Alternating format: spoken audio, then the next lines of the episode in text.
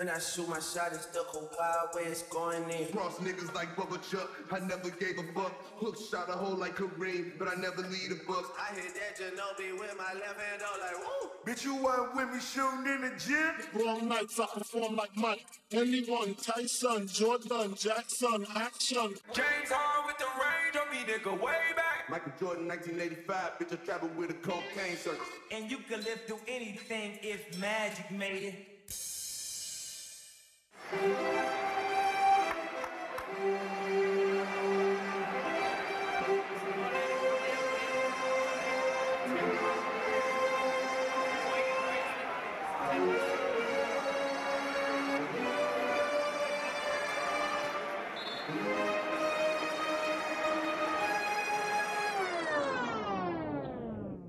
So they asked me, young boy. What you gonna do the second time around? How you gonna come back? I tried, told him. I come back like 32. I jump back like 33.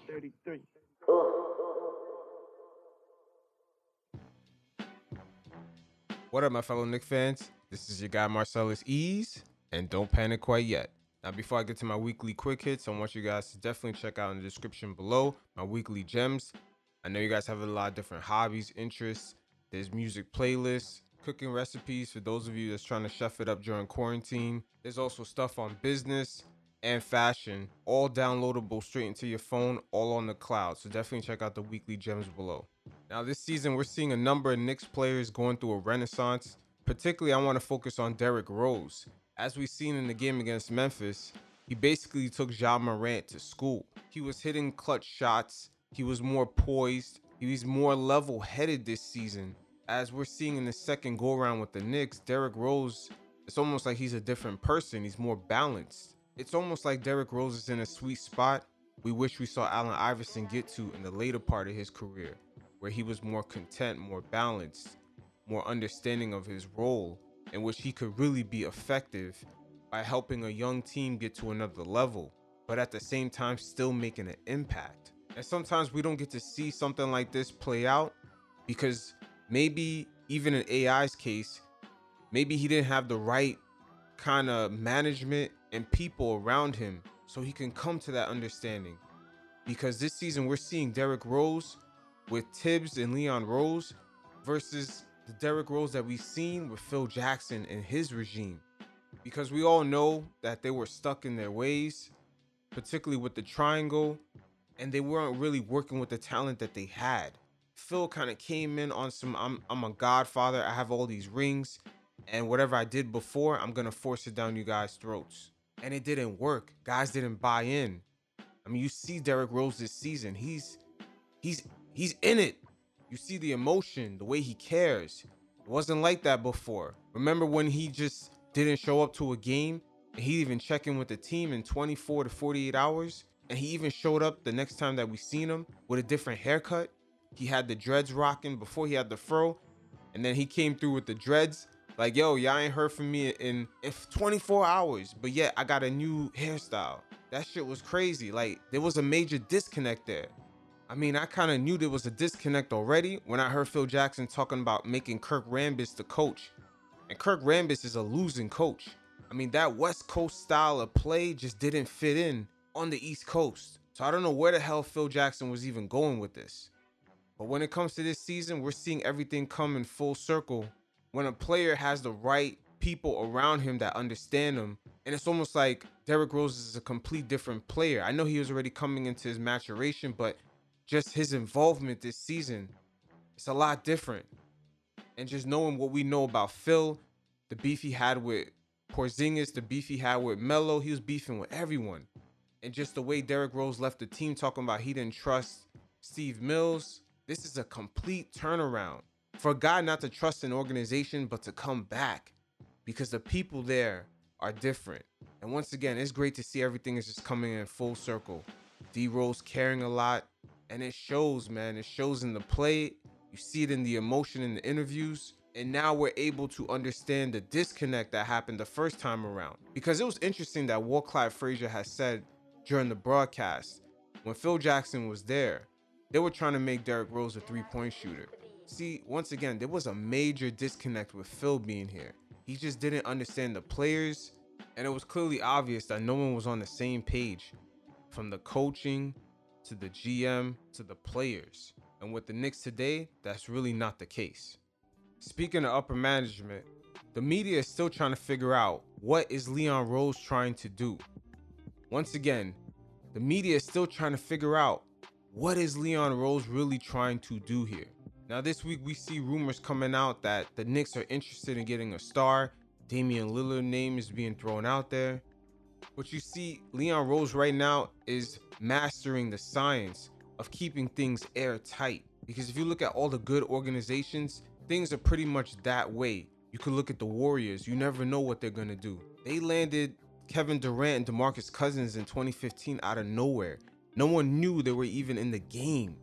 You could even look at Rob Pelinka and the Lakers. They just started mastering that whole science of just keeping things airtight. Because Magic Johnson was the complete opposite. You could even say the same thing for the Clippers. Because we all know Jerry West is in that mix of just front office people over there. And they just landed a trade for Rajon Rondo.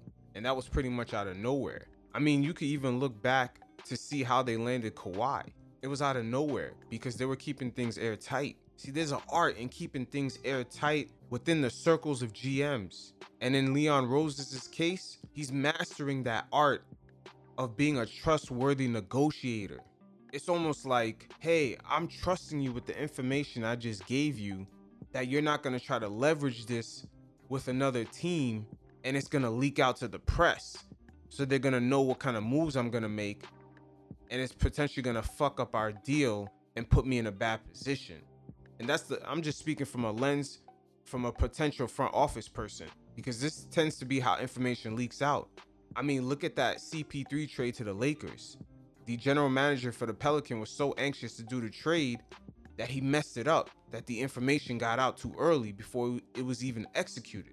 But once again, just going back full circle, Leon Rose is mastering the science of being a trustworthy negotiator. And when I see this type of information get out, the Knicks are possibly pursuing Damian Lillard. I know for the most part it's cap, because since Leon Rose has arrived to Madison Square Garden, the media has been trying to figure out what the hell the Knicks are doing, and they have yet to crack it. I mean, we found out about the Derrick Rose trade almost the day of. And once again, it's good to see that things are airtight, because right now with most of these successful organizations in the league right now, they run this type of game where things are just kept in-house and they tend not to leak out. And we all know Leon Rose has really good relationships. And right now, for the first time, I think the fan base is starting to see the importance of that and how that's slowly cooking up into our favor. Because with our last team president, Steve Mills, he did not have those type of relationships. And we've seen how, for the most part, we were at the losing end of most of the trades that were made with him sitting in the chair of president.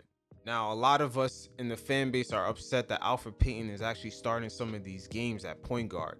And the point guard position in today's NBA is in a unique spot, because that position is changing. It's evolving. Stephen Curry definitely changed that position. We all always hear that. But it's really the need of a pure point guard is what's really changing. And when I talk about a pure point guard, I'm talking about a pass-first guy that plays great defense, that kind of runs the team's offense and set guys up. A lot of NBA players today, even from the center position, going to the power forward, to the small forward, to the shooting guard. These guys' front-facing game is so crazy, so skilled, that they don't even really need a setup man. Not all the time like they used to. I mean, look at the post-up. Guys don't even really use the post-up game anymore like that. That's how much their dribbling skills have gone up. Just overall, their front-facing game is crazy. I mean, why do you think a lot of guys this season are getting their ankles broken? If you notice this season, a lot of guys are falling on the floor. They're getting caught lacking. Why is that? It's not because, you know, the defense got worse. A lot of guys, man, I'm telling you, their front-facing game is insane. And it's almost at all positions. And the need of a traditional point guard, particularly like Alfred Payton, is not really needed as much. You could have one guy on the roster like that. Maybe give him 15 to like 20 minutes. Other than that, you don't really need them. Most guards in the league today are just pretty much jump shooters, and they're pretty much setting themselves up. They're expected to take a bunch of shots. And once again, this is a Stephen Curry evolution. He's really changing the game, almost in the same way Jordan changed the game. When he came in, it was almost thought of you needed a center and build through that. But Jordan showed that you could actually build a winning product by having a shooting guard be that focal point. But a traditional point guard like Alfred Payton is definitely needed, almost the same way an NFL team needs a fullback. You're going to need him in certain drives, maybe 4th and 1, to utilize him. For the most part, he's not used as much, but the importance of having him will show up in key, crucial situations during the game. And once again, that's crazy that Steph evolutionized the game so crazy at the point guard position that the old traditional point guard is now the new fullback of an NBA team. And I'm not saying that to slight any point guard that has that traditional style of play. It's still needed, because if you look at most of the teams that are competing this season for a championship, they at least have one guy on their roster that fits that old traditional mold of a point guard. The Utah Jazz has Mike Conley. The Philadelphia 76ers got George Hill. The Lakers have Alex Caruso. The Miami Heat last season, which was really important for them to get to the finals, was Goran Dragic. And I could also make the argument for a team that's pretty shitty, but they still went out and got a traditional point guard. Even though they made a trade for D'Angelo Russell, they still went out and got Ricky Rubio, is the Minnesota Timberwolves. So once again, the traditional point guard does have a space on a roster, but they're almost fitting him in like a fullback for certain key, crucial situations during the game, or depending on what kind of players are already out there on the court. Maybe they can't set themselves up, and the second string guys off the bench, that's where a traditional point guard could sometimes fit in. Or sometimes when you have too many ISO guys on the floor, you need to run at least some sort of offense against certain teams that are more defensive minded. Maybe you fit him in there. So Alfred Payton this season has sometimes been a nuisance, but he's almost like a necessary evil to have, because he at least brings some sort of balance to an offense when guys go all over the place. They're just ISOing all the time. The pace of the game is too up and down, when particularly in our case for the Knicks, they're not an up and down team like that. You're going to need someone to at least bring some sort of structure to the game, some sort of control and balance. So once again, Alfred Payton is a necessary evil, even if we play him for 15 to 20 minutes a game. And last but not least, Obi Toppin this season, man, he has a nice bar to look at what exactly is the standard to be at the power forward position when he's looking at Julius Randle. I know he's not getting a lot of minutes, but he is shooting over 48%, which is not bad. His three-point shooting could come up, but that'll come up in more game reps. And remember, there was very little preseason, training camp, and most importantly, summer league. Summer league is a time where most young guys begin to get used to the speed, the pace of the NBA game. So Obi Toppin this season was sort of just thrown in there due to the pandemic. But him being behind Julius Randle, especially the way Julius Randle is playing, it kind of sets a standard for Obi Toppin to follow. He has something sort of to look back and reference to. See, it's different when you see it from other players on different teams, but when you see a guy's work ethic, the time he puts in, and the results every day because he's on your team, that makes a huge difference. In a way, it's sort of like an indoctrination process for the rookies coming into the league. What do they get used to off rip? They get used to guys working hard, or do they get used to guys joking around, not being serious and being lazy? You see, I could even take this back to when Nate Robinson and David Lee were on the Knicks. Every time the team got new free agents, they will always tell them to, yo, it's not the league standard that this is the way to practice and this is how serious we're supposed to take these games. It's just the culture here. And that was basically just veterans telling Nate Robinson and David Lee, you guys don't get accustomed to this bullshit. But as far as Obi Toppin, he'll be straight, because he has a perfect example in Julius Randle and what to be aiming for. So with Obi Toppin right now, it's hard to judge. I don't want to look too far into it. I know some of the fan base is upset that the Knicks did not draft Tyrese Haliburton. And I want to talk about how sometimes an agent or a player can self-sabotage themselves, because maybe the agent has a great relationship with a team, and he sort of gets his player into that team, which I think is something that kind of went on with Tyrese Haliburton here, man, because something doesn't make sense of why he went so far down in the draft. It seems like the Kings had a backdoor deal made with him and his agent, and they were kind of gun-holed in getting there. And due to the pandemic, it being hard for teams to meet up with players, and they were mostly viewing most of their workouts through Zoom, it wouldn't be that hard to self-sabotage yourself to fall down the draft in order to be with another team that you liked in particular. And once again, I would not be surprised if the NBA investigates what's going on between his agent and the Sacramento Kings. I sense a backdoor deal payment was arranged between them two. But that's just me guessing. It's not factual, but something is rotten there. But we've seen family members and agents play this game before, because you could look at Eli Manning and how he got to the Giants. His father basically self-sabotaged him by saying that they did not want to play for the San Diego Chargers. So that's how Eli Manning ended up on the Giants. So if you look at last year's NBA draft, with the limited in-person one-on-ones due to the pandemic and the Zoom workouts, it wouldn't be that hard to self-sabotage yourself to fall down the draft and look good for one particular team. So some of the fan base that's gun-holed on Haliburton, don't stay too stuck on that, because a lot of teams, they just weren't interested because they didn't see anything. And last year, due to the pandemic, it's not hard to hide your talents when you're doing nothing but Zoom interviews. So it is what it is. You guys be sure to check out my channel page. There's other videos I do pertaining to things around the league. I also have a in-gaming streaming show that I do where we just chop it up about music, culture. You guys can also participate on that.